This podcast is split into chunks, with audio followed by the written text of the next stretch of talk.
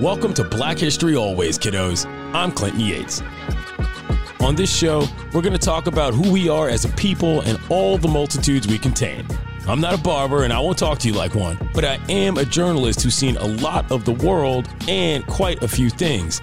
Reminder all of our makeup isn't just history books and social media. Most of us are just walking the earth, looking to make a buck, love our families, and keep our dignity. Thankfully, a lot of folks change lives along the way, and they have some fun. I've been all over the country for the past few years and a decent amount of the world before that. We'll talk to many of the insightful folks that your boy has met along the way. We at The Undefeated are here to remind and inspire you to know that black history isn't just about the past or the future, it's about right now and who we are as a living, breathing culture in all parts of American society.